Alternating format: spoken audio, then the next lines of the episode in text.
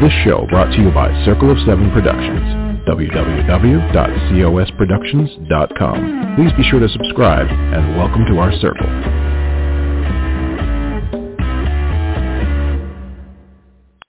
Hello, everybody. This is Patricia W. Fisher with Readers Entertainment Radio. I have taken a bit of a pause, as you can tell. There's been no shows for the past several weeks, just end of school stuff and then vacation stuff and all sorts of fun stuff like that. And now we're back into the grind of it all.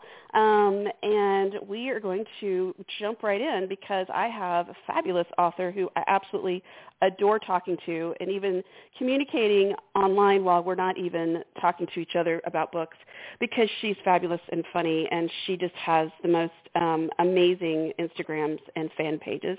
So, and Honey Parker's been here before. She was here um, when she talked about her first book, um, Carefulish, and then she came back for Daughter of Carefulish. Well, now we have the third of the series, The Bride of Carefulish. And if you don't know anything about Honey, she's been creating in one form or another for decades, advertising, creating. She's done screenwriting. She's a comedian. All these amazing books. She's done previous books about business. And so, but this is her first foray into writing a fiction book. Um, and, and she's dreadfully funny. So she's got her Instagram page, her fan page, links are in the write-up of the show, and then you can find her on her website, Instagram, and Facebook. And the newest book, Bride of Carefulish, is out now, and you can get all three books, which you should. And welcome to the show again, honey. How are you? Oh, thank you for having me. I'm I'm good. I'm travel weary, but I'm good. So you're in um you're traveling up way up east, like New Hampshire, Vermont, that area yeah, right I'm in New Hampshire right now. Yeah. And okay. we just drove here from Bay St. Louis, Mississippi, which if you don't know it, most people don't, it is on the Gulf Coast of Mississippi about 50 minutes east of New Orleans. Okay. And what is what is compelling you to make this very long journey? I don't sit still well. Uh-huh. it's, okay. it's, a big part of it. that, and so you kind of understand because of where you live. The Mississippi Gulf Coast is a wonderful place, but yeah. it is hot right now. It is so hot, yeah. so it's a great time to get away. And people love going there right now, which is just shocking to me um, but this is when yeah. people vacation there. So we avoid the crowds and and the mega heat, and we'll go back when it's wonderful again.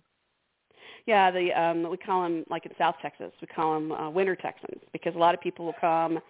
Uh, like you know Michigan, Missis- Michigan, and, and Minnesota, and, and you know, Wisconsin, all this stuff, and they'll come down here from say November to you know March, and they stay along the coast, and then they go back. So it's kind of a flip, you know um, yeah. because they don't want to be dealing with uh, excruciatingly um, cold weather. Uh, so yeah, I get it. I get it. I mean, it's going to be well over 100 today in San Antonio. So yeah, I totally understand. So nice. yes. Oh, so nice. So nice. You know, and we did get a rainstorm, which was great because, uh, of course, the concern always is if it rains, is it going to be like grossly humid after, or is it going to feel like clean? You know, like the air's right, clean and it's right. cooler. Is it going to be that um, refreshing, like go outside right, right now because it's amazing, or hurry, you know, yeah. for the love of God, um, never leave the house. Right, you know, just shave my head because there's no use in having hair right now on my head. Um, you know, I, I laugh at myself because I I grew up in Houston and I remember every day in high school getting up and doing hot rollers in my hair. I would get up an hour early, do hot rollers, would just meticulously roll. You know, it was a time of blue eyeshadow and Aquanet, and um I would do all this, and then I would walk outside and I'd have it in a ponytail by first period. I don't even know why I bothered, you know, because well, I have just, I yeah, have curly died. hair, so yeah, there were no hot rollers for me. Yeah. Mine was more like a wavy. joke- Yeah. Yeah. just it just gets my mine just gets bigger and bigger and bigger. Yeah, my hair was at its best in Park City, Utah, because it's so dry. I was like, this Right. is, I should never leave this town. That's Yeah. perfect. Right here, this hair. There it is. Yeah. So if I could have this hair everywhere, just take it. So as you traveled up, you know, this amazing journey that you've gone from the Gulf Coast all the way up to New Hampshire, um, hmm I see that you've been documenting and posting things about your books and so of your, your readers. What has been the biggest shock you've seen or something that readers have said to you about um, your books? Oh, my gosh. You know, the shock. You know, people will assume that one of those characters is me. And, right. Um, and so it's it's interesting how that shifts um, from one book to the next, where somebody's is is pretty. There, people are like, mm, "You're Steph," because Steph's Steph's parents, a hundred percent, are my parents. That is, there's nothing hidden there. Steph's parents are my parents, and her hair is is my hair, except for she always blows it dry, which I don't. Um, right. But then people like in this last book, um, Kimmy, like all of a sudden, a few people noticed. They were like, "Oh, Kimmy's like you are commitment phobic," and and there you are. so so sometimes I get spotted, um, but but I think how much people keep saying, "Oh, this really quirky thing, that's me." Like, did you happen to look in my window and catch me doing that? Uh, right. So yeah, the it's, quirk yeah, it's interesting. And most of the Because quirks are yeah. mine, quite frankly. Right, and I, you know, I think we write what we know. You know, I I know this. Yeah, um, oh, I know. absolutely. Yeah, yeah. Uh, and, with certainty. and as I go, and I've I've asked people for permission, but you know, when you talk about writing what you know, if somebody will share somebody shares something with me that I just think is hysterical, it's just like this great piece of business that just comes out of being human and this ridiculous Mhm. thing they did.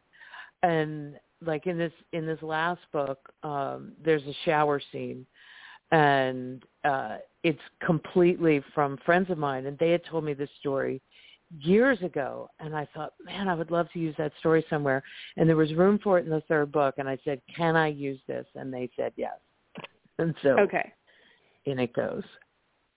You know, what's funny though is is when we're asking permission to write certain scenes that we feel like um, everybody we know is going to know who this person is or the scene is, or the people that Mhm. you're writing about.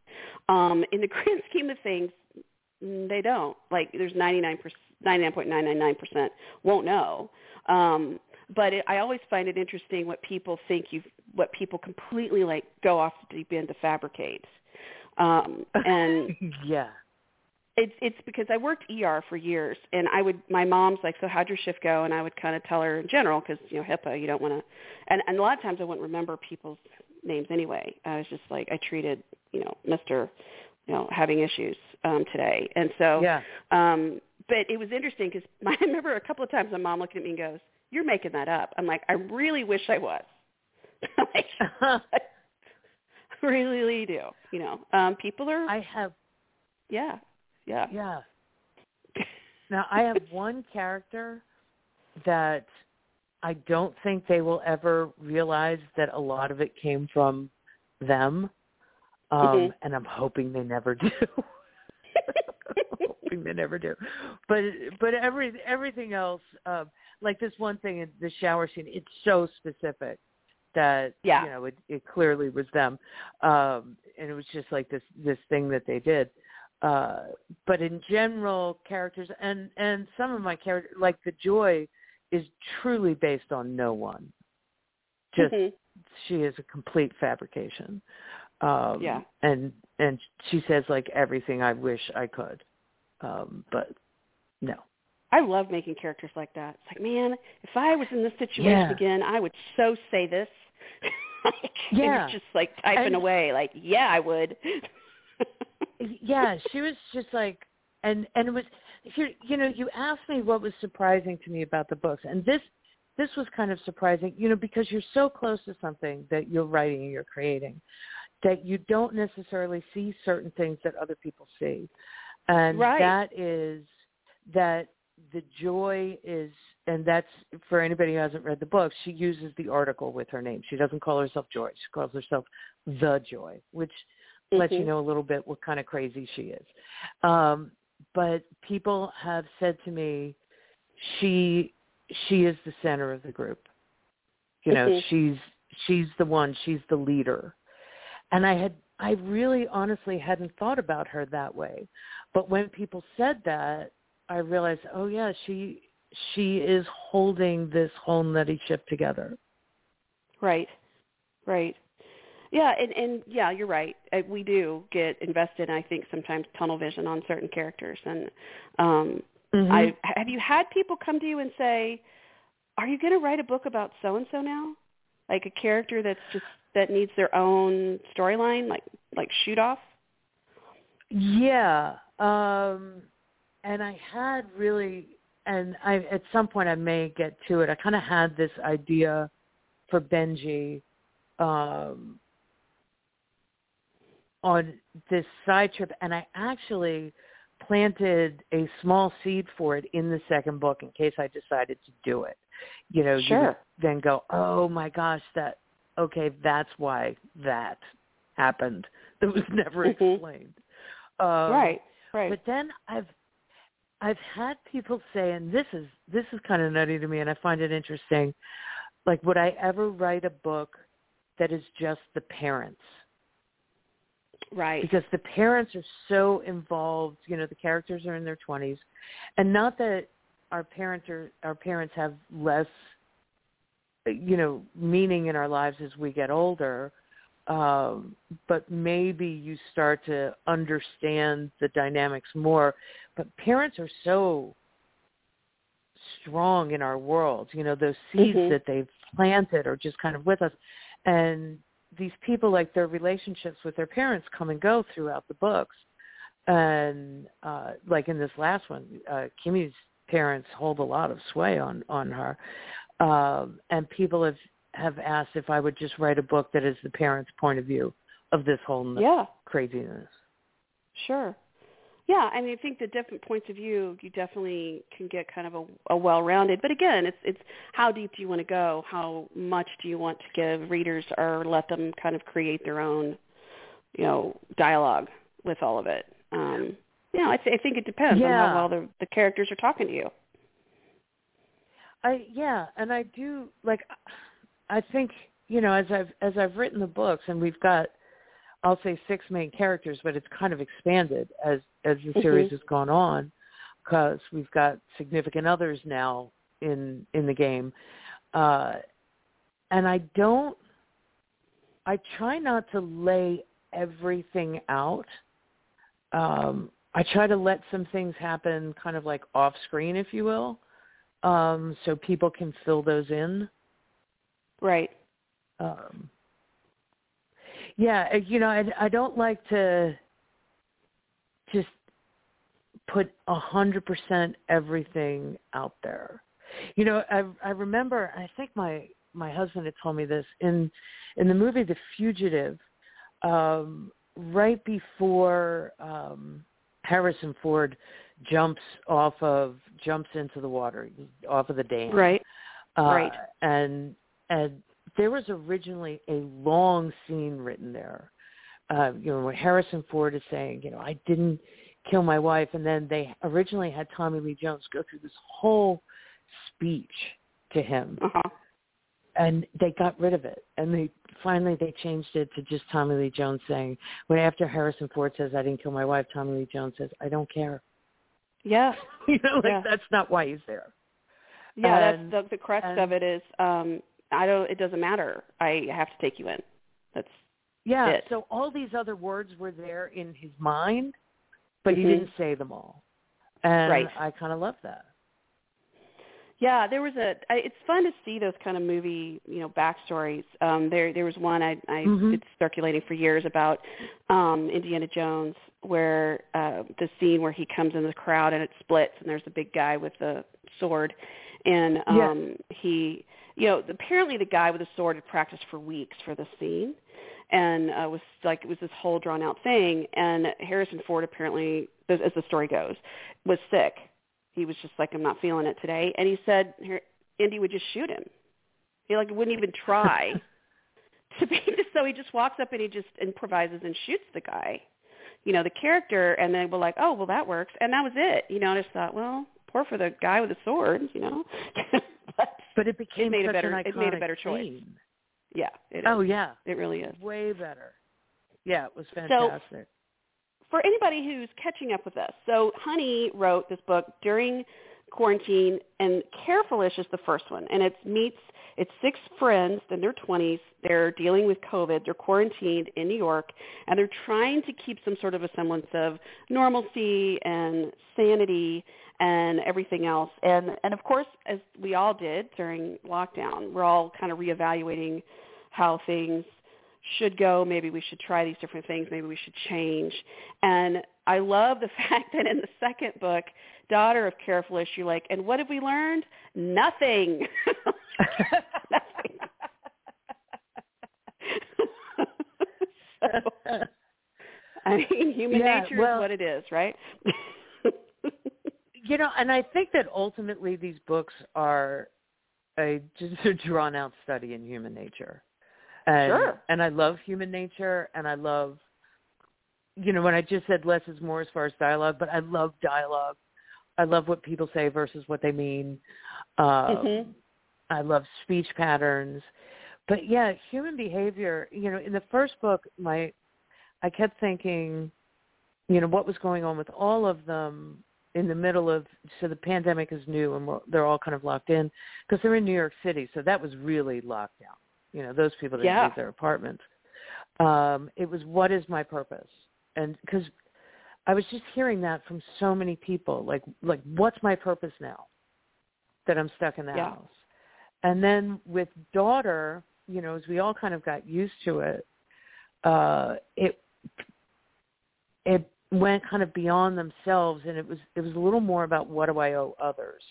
And in daughter, somebody has to um, deal with a parent who had an injury and going to deal with them, and and so part of that one is set in Florida. So that is what did we learn? Nothing because I had friends in Florida, and I was seeing what they were doing. I'm like, you people are crazy.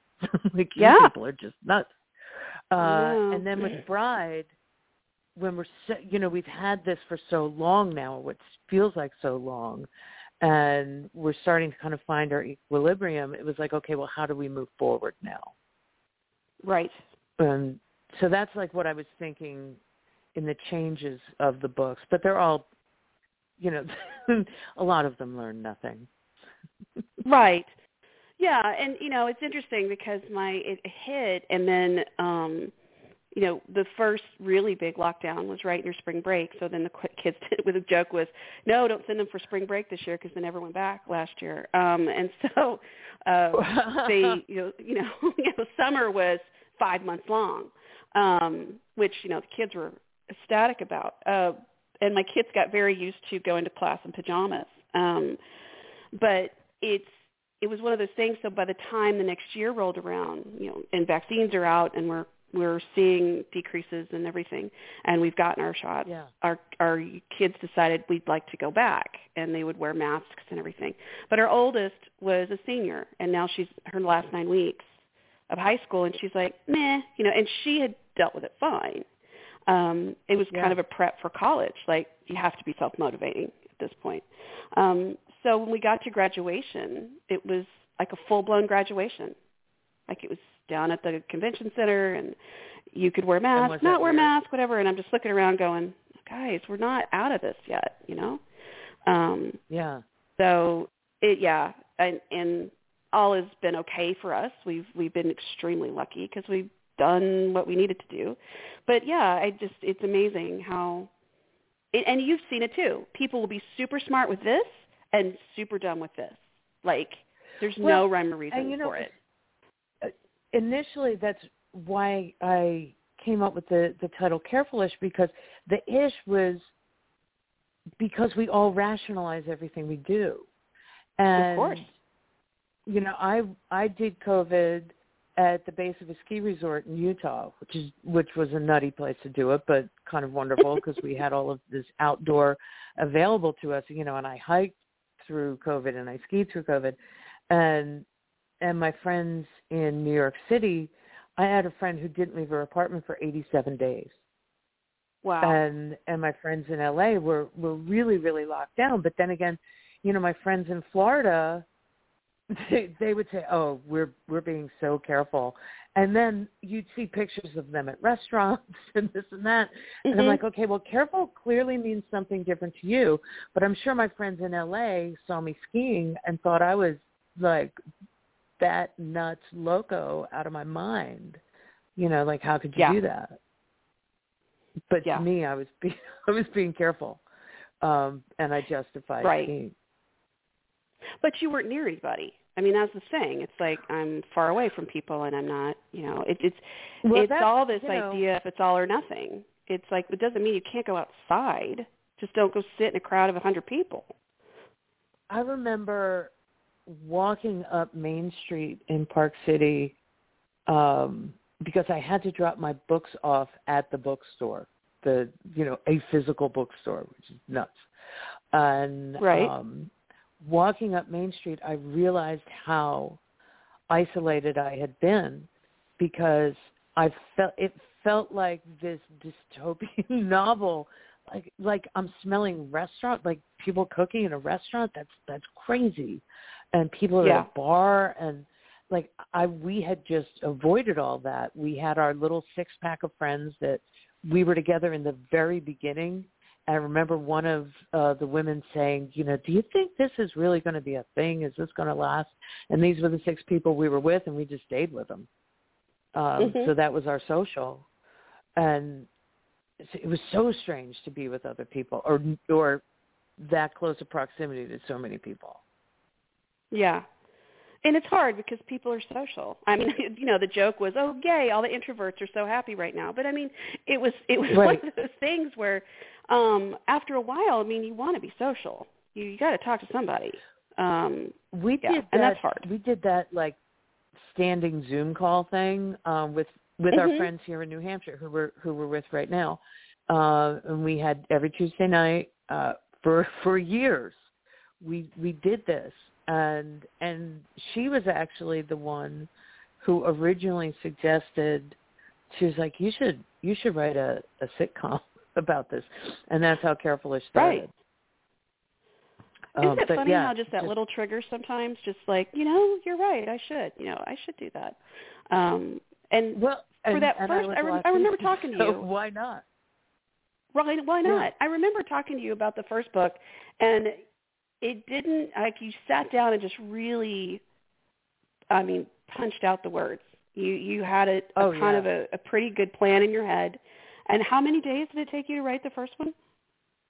Six Do you weeks. remember? Okay. Six. It took six Okay. weeks for the first pass. Okay. And then did you have plans for three, or did you just say, "Let me see if I can do this one first? Well, my my husband was the one who suggested that I should write a novel because I I wrote the the pilot for for the sitcom, uh, knowing full well that likely nothing would ever happen to it. And he said, "Well, Sure. you know, if you write it as a book, it'll exist in space." And I thought that sounds good. Exactly. Uh, so about three chapters in, he said, "And it has to be a trilogy." I was like, "What's that?" Oh, He said, because your third that. book sells your first book. And I just, you know, it was the beginning of COVID and we were all locked in and, um, and I was happy when I was writing and I just didn't Yeah. question it. So in my mind, I started to structure because I had already known where I wanted the first book to end. I knew exactly how I wanted the first book to end. And so I started thinking, well, what are the other points that I would want to make? And what's what is their journey and how would I kind of chunk it out into two more sections? Uh, so that's that was that was it. Um, and I knew that in the second book I would want somebody to leave town so we could experience some of the rest of the world. And Yeah. um and I knew I knew how the third one had to end too. Um, But there was a ton right. of stuff in the middle that was just like utter surprise. Yeah, like I, characters I did did stuff. Right, like characters started doing stuff. You're like, whoa, whoa, wait a minute. What are you doing? Yeah. Oh, this might work. Yeah. Exactly. Uh, that happened in the very first book, and it was it was Kimmy and the Joy, and and and I thought, well, this would just be you guys just look like you're running towards this huge mistake, and I thought, you know what, it's them. I will let them run, and they will clean Yeah. it up. They will clean up the Right. mess. Um, yeah. So you know, is that balance of planned, not planned? that's I mean that's what's so fun about writing and and I, anybody who's not really a writer in the sense of having sat down and fought with these imaginary people um in your head it it really is a a journey because they're gonna throw something sideways at you um Mhm. and yeah it's it's a bizarre thing um if and that's why it's important to have writer friends because you don't have someone looking at you saying do i need to call somebody for you that you're fighting with imaginary people. Um Yeah. your writer friends just like, oh yeah, I had this one time. I mean, it just like makes sense. So I, Mhm. I with Careful-ish, you have people that are they're kind of thrown together, but then they kind of get each other. So it's that comfort, that cocoon that we all kind Yeah. of strive for as adults. Well, it's that. It, I think it's it's that kind of like turning your friends into family thing that yes. that a lot of us do, uh, particularly if you move, you know, and you go to a, a, a new place and and you start pulling these friends and you know your close friends become your family and and these are these are all people that knew each other in high school even if they weren't all really really close so then when Mhm. they rediscovered themselves in New York that's what they did they kind of became each other's family so so the really awful behavior and the stupid things you do you know well, in the beginning you piss your family off eventually they forgive you because it's family and you know you get Right. past it Right. We, uh, my husband and I and the kids took a big trip to New York a couple of few weeks ago, and um, it we. Okay, so here's anybody who goes to New York. If you are plotting out your your walking distance to something, make sure that it's on walking, because I thought it was a 20 minute walk from our hotel. I thought it was a 20 minute walk from our hotel to the American History, you know, National History Museum. And Uh-huh. after 20 minutes, we're not even to Central Park. I know something's very wrong, and um, it's not it's not cool, but it's not terribly hot. And I'm thinking, what is going on? And um, yeah, I had it on drive, like if we had taken a car. So um, it was more like an hour. Um, uh, but I will say that we got our steps in that day, and we saw a lot of New York. So um, it really kind of depends on how you want to play it. But so just let just make sure that you're on walking. Yes, it was. And how? And we- I'm and so we- curious. 'cause- Yeah. no, go, Go ahead. ahead. Go ahead. Well, no, I I, was I to mean ask it was you what what was the scene like in New York? Were people mixing, mingling, all that? It was good. Um, any we went to some shows. Masks were mandated. Everybody wore them. I didn't hear anybody complaining about it. Um, when we were in the history museum, people had to wear masks. Anytime um, it was an inside thing, you had to wear a mask. And I didn't see anybody complaining. I'm, I'm sure there were, um, but um, no, I didn't see anybody griping about it. Um, and then it was just a, it was actually quite pleasant. I mean, it was busy. There's a lot of people. Um, you know, there's times we I had no idea. We were trying to do the double decker bus, you know, the hop, hop on and off bus. You had to catch it at the M&M store, which my kids were absolutely thrilled by. And then we we finally get on the bus and we're trying to get to the 9/11 museum because we've gone to Empire State Building in the morning. I'm like, and we'll take the double decker bus and then we'll go to the 9/11, right? And it's just there's it's just parking. It's just a parking lot of traffic. Mm. And I can't figure out what's going on. Well, I didn't realize that there were two major parades going on that day. So one was for Romania and Romanian immigrants and one was for Puerto Rico. And so needless to say, there was a lot of traffic. So we saw a lot of like the east side of New York, like Manhattan, um, at a very slow Yeah. pace. Uh, but it was cool, you know, because it's like, and on your left you can see, you know, the Yeah. I 7,500 square foot Harry Potter parade. store. Oh yeah, Yeah. yeah. And I mean, it was just fun. I mean, it, it it was one of those things where it's like, well, we'll get there, it'll be fine, and all good, and you know, it's a it's a vacation. We just just relax. It's not going anywhere. So, so you're clearly um, not but no, from New people York. were 'cause lovely. A New Yorker would not have have just a New Yorker would not have just like kind of rolled with it like that. New no, Yorker I, and I get totally that part. put out. Yeah, just furious. But I mean, we could have ju- we could have hopped on the metro, you know. But I mean, Mhm. we paid for the stupid bus thing, and by God, we were using it. So, um and it's just one of those moments. I'm Nothing like, no, wasted. we're going to see New York this way. Um, oh yeah. Oh, I've made this but it was good. and I'm going to see it through. That's right. Nobody tell me anything different. Um, we did stay at a lovely little. Uh, it was a boutique hotel called Luma, and um, it was Uh-huh. right near Bryant Park. Um, but Uh-huh. if you get so if anybody goes to New York, it's right off of 42nd and was it 41st and the Bryant Park right there. But if you get a room that's in the front of the hotel, you could literally sit in your room on New Year's Eve and watch the ball drop and never go to no never go to Times Square. Like you would see all of it. So You know- that's my plug for that.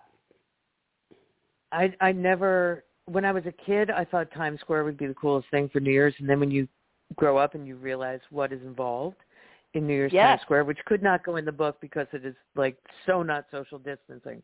But those you're Yes. like in a pen. You're literally Yeah. like in a pen for hours. Mhm. Mhm. That sounds horrible. Yeah. Like Right. my first And- and thought is even- bathroom. It's yeah. always bathroom. How do you go to the bathroom? where do you go? And you know, there's there's like eight Starbucks, and I'm not kidding. Anybody who's not been to Times Square, literally like eight Starbucks in a like in a, within a block radius around Times Square. Um, so I can't imagine how filled those bathrooms are, and how many times people buy coffee or snacks, um, if they do. But I mean, it was it was busy enough. Um, but Yeah. one of the funniest things was my husband is he's a little bit more on the conservative side, but he was kind of looking forward to seeing New York because we had family come through Ellis Island and the whole thing. And um, so I was, you know, convincing him of all this. And we get to Times Square. We'd been there like 15 minutes. We had dropped our stuff off at the hotel. Room wasn't ready. We're going to go eat. And we walk out. We go to Times Square, and there's these two women wearing, and I'm not kidding, and you're like, yeah, no.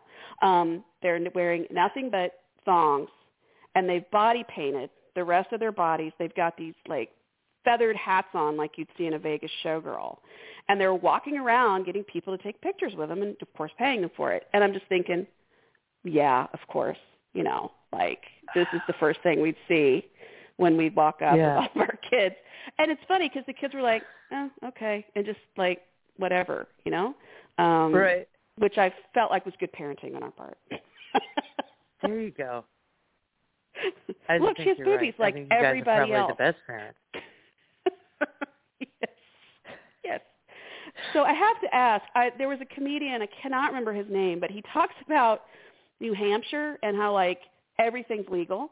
So um, Uh huh. you know, fireworks, smoking, you know, bottle rockets, Right. rock, rocket launchers, everything. So Live have you seen evidence of all this in, in New Hampshire since you've been there? Well, you know, we we just got here uh last night in time for dinner, and Mhm. before we got here, our friends did say they're like, okay, what do we want to do for uh Fourth of July? Because we could buy fireworks, set them off in the yard, and, Right. And so, yet, I just came from the great state of Mississippi, where Hey. everything is okay. Like my my brother and his sister and their son just visited, and their son is 17 and he's six two, and he had never been in a bar, and Mhm. not that I wanted to get him a drink, but I was like, if you want to go, we could go right into this bar right here, and you can walk in and you can say you've been in the bar, and they're like, yeah, but it says on the door 21 or older, and I said it's Mississippi. Yeah.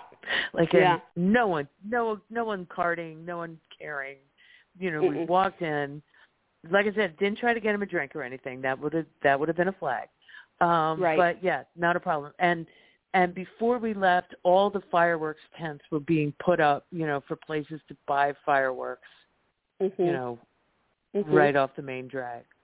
So Oh yeah. so I was kind of used to that. Um, now here in New Hampshire, we shall see. I mean, I never want to. I never personally want to set off a firework because I was raised to believe that everything is just going to go horribly wrong and right. lead to this like domino effect of tragedy. And so there's no way that I would ever set off a firework. Yeah, Because we'll see how it plays here. someone will die. Because we've had we need we needed a lot of rain, and we've got we've had it's pretty dry. So we'll see how it goes. There's there's always a push though to you know please don't set off fireworks in the neighborhoods. Please go out of the city limits to set off your fireworks because we have a lot of veterans you know in San Antonio um, and uh, PTSD and such, and of course the dogs Sure. and animals. Um, but it never fails. Someone setting off fireworks till three o'clock in the morning. It doesn't matter what neighborhood you're in, quite honestly. Um, Yeah. Somebody's doing it, and the police are so inundated with calls, they just can't do anything about them all. Um, so it's just it's it's one of those things where sometimes I wish I just had a fire hose, you know, and I could just go around and Yeah. blast people with, you know, it's midnight, you're in the neighborhood, that's enough, you know. Um but considering now the gun laws in Texas, I I you know, wouldn't be good. so when we were for a while for a long while we were on a we lived on a mountaintop in Utah and Mhm. there was a lot of there was a lot of great things about it but there was definitely some bad behavior that would be on display and mhm. we had friends that suggested that we all get like paintball guns and we each pick a different color so and you just tag people that are displaying horrible behavior whatever it was and Right. and so people would see oh red paintball the honey and blaine got them the parkers parkers Mhm. nailed them like so we could claim we could claim our hit I like that idea. Yeah. I, I like that idea a lot. I think it should happen, um, and I think it should go in a book. So so tuck that story away for sure. Maybe somebody comes in with uh, covered in paintball paint. That would be that would be a good they'll, scene. they'll know who it was i don't know what series like- that's going to go into I don't know. So I mean, are you going to write more? Are you going to write another series? What are you going to do? Well, I'm actually uh probably just over halfway through writing the first book of a new series. Um, Yay! I I'm not sure if I'm going to go back to Careful-ish. I had I had threatened to write like a prequel of them all in high school. But right Oh. now, yeah, I've there's a series that has kind of been on the back burner for a long time. And so so I'm chugging along and I'm hoping that maybe the first book will be out uh in the fall, like maybe in October, October, November. Okay. And and you go indie with this, which means for anybody that's wondering what that means, that means you self pub. So you hire I the do. cover artist, the editor, you do all of that. I am the cover artist. own. Right, right. I am so I was an art yourself. director in a former life, so the covers are There you go. Sweet. So I mean, Yeah. but is it is this the route that you had always planned to take, or was it just one of those things where I want to get this out as fast as possible? I know this is the best way to do this. Well, I, you know, so I didn't have a grand plan. I, what I did have uh, have is a friend who's in publishing, and when Mhm. I first started writing Careful-ish, I reached out to him, and not to say, you know, do me a favor, but just what do you suggest?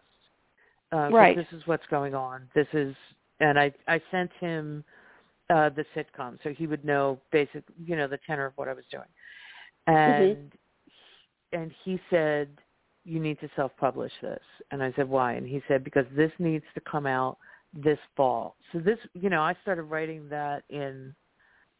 So COVID lockdown was March. I think by May I was writing, Mhm.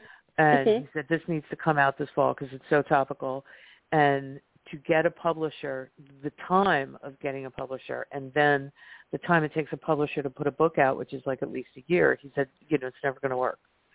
So you need to Right. self-publish. So I think with this next series, um, be, the, so the next series is a vampire series. Nice. Uh, it is my, my style of vampire series, so there is a fair amount of sarcasm through the whole thing. Yay. Um, yeah, yay, sarcasm. It's it's all I got. it's, it's all I know. You know what? Um, Humor is what's gotten us through all this. I mean, I just want to say again that I've told you That is the before. damn truth.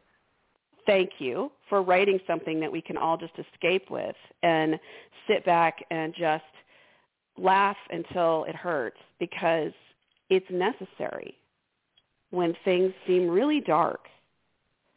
Yeah. So thank you for putting those stories down because we all need it well, you're welcome, and thank you, thank you for for helping me share them. I I so appreciate it. Um, Anytime. yeah, the the vampire series. Um, I may try to tap a publisher on that because it's it's much more of a very very specific genre that there there's definitely an audience for, and mm-hmm. I'm not quite ready to say what my real big twist on my on the take on vampire stories is. Not right. ready to let that one out of the bag yet, but um yeah, I'm I may talk to a publisher on that one. It's it, I will say it is a lot of work to self-publish. I mean, as soon as you decide that you're going to write, I don't think a lot of people realize, and I really didn't stop to think about it. What you have done is you have started a small business. Yes. Yes, because there have. are so many components to it um, it's not just the if it was just the writing of the books, how glorious would that be? But oh, for sure. You've got you know, there's there's promotion, there's like you were talking about the the cover art. There's just there's just so much stuff. Um there's a ton of balls in the air. And it would it would be nice to have someone help with some of the heavy lifting. Oh, for sure. Well, and and again, even with a book publisher, um, there it's limited about what they do publishing wise. Now, of course, they can get your yes. book into different stores um, in front of different people, but I mean, ultimately, once that release happens, um, and you know this, but it's saying more for the people listening is it's up to you to pick it up from there and keep going. You got to yeah. keep selling the book. Um, yeah, and it's, when, yeah, when I it's was, a process. When I was doing stand up, um, and so I was on my own, and then I had a manager, and it was great to have a manager. But at the end of the day, if you wanted to get on a stage, you had to get your butt on that stage. You know, right. the, the manager got me tours and this and that, and and so things that I wouldn't have had. But you got to do it. You you have to be your advocate. Mhm. Mhm. So yeah, you got to do the the hard work, and sometimes that's the scariest part. Yeah, like unless Oprah taps you on the shoulder, it's it's it's a lot of work. Right. Right, and even then, like you know, it's it's still going to happen. It she may catapult you ahead of a lot of people, but um you still got to put in the work, you know, because she certainly didn't oh, yeah. get there by just hanging out and eating bonbons. You know, that's just not how it happens. No, no, and even just the the writing of the book, you know, like once you do your first pass, I mean, I typically then do like maybe another five passes on the book because right. I'm such a fast writer. That's it helps me keep track of everything, um, and I don't really self edit too much as I go. Uh, but mm-hmm. then I will do like five passes, um, and then I hand it to an editor for a pass, and then I hand it to a proofreader for a pass, and then I do another. You know, it just it's it's a lot. Yeah, yeah. But I and do the like more eyes on I, it, the better. Think, oh yeah, it has to be. I've had uh, friends say to me, "Oh, you know what? I found a typo in your book. I'm so sorry. I'm so sorry to tell you this." I'm like, "No, tell me. Like, I want to know because I want Right. to fix it." And you have that ability as a self pub too. You can go in and fix that. Um, and that's another Exactly. thing that happens. Yeah. So I'm I mean, but just there's good. about There's to go in with yeah, there's good and but there's there's pros and cons to however you do it. But the whole point is write the story. Just start writing if you have to, you know. But if you got that story to tell, write it down. Tell the story. best advice my husband ever gave me, and I I say this to myself almost every day that I write, is write happy. Yes. And be, otherwise you're forcing it. And you know, I I think that's really how I got through the heavy part of lockdown and the pandemic was I was writing Mhm. happy. So I was happy. Right. Yeah. I mean, You know, you go to that could sound spot, like frivolous, but I mean, you got to kind of work at happy. It doesn't it doesn't just occur. That's true. That's true. You have know, to you put yourself in those positions. Sure. Thank you so Yeah. much for being here today. I so appreciate you. Thank you for having me. I appreciate you back. Yes. And so for everybody who's listening, we've been talking to Honey Parker. She's got three books out now. The third book is hit. Uh, we've got Carefulish, Daughter of Carefulish, and Bride of Carefulish. The links to buy the books are in the write-up of the show, as well as her Instagram page, her fan page, her website, so you can get the newsletter, see what she's doing, and where she's being interviewed, like the cool guys out of Australia that interviewed you not too long ago. and and so y'all should take note and make sure to uh, grab that book. And please come back uh, anytime. And then I really want to hear about your vampire gig when it gets rolling. You got it. All right, my dear. This has been Patricia W. Fisher with Readers Entertainment Radio, and big, big congratulations to very soon to be Justice Johnson, who's about to hit SCOTUS. And please tell me I said the correct last name because I always say either Jackson or it's Johnson, right? It's she's about to get sworn in, like in 15 minutes, um, to the Supreme Court here. So um, I'm very excited for change. So we, but everybody in the meantime, keep on reading, stay safe, and pick up that book. Stay carefulish, everyone. This show brought to you by Circle of Seven Productions, www.cosproductions.com. Please be sure to subscribe and welcome to our circle.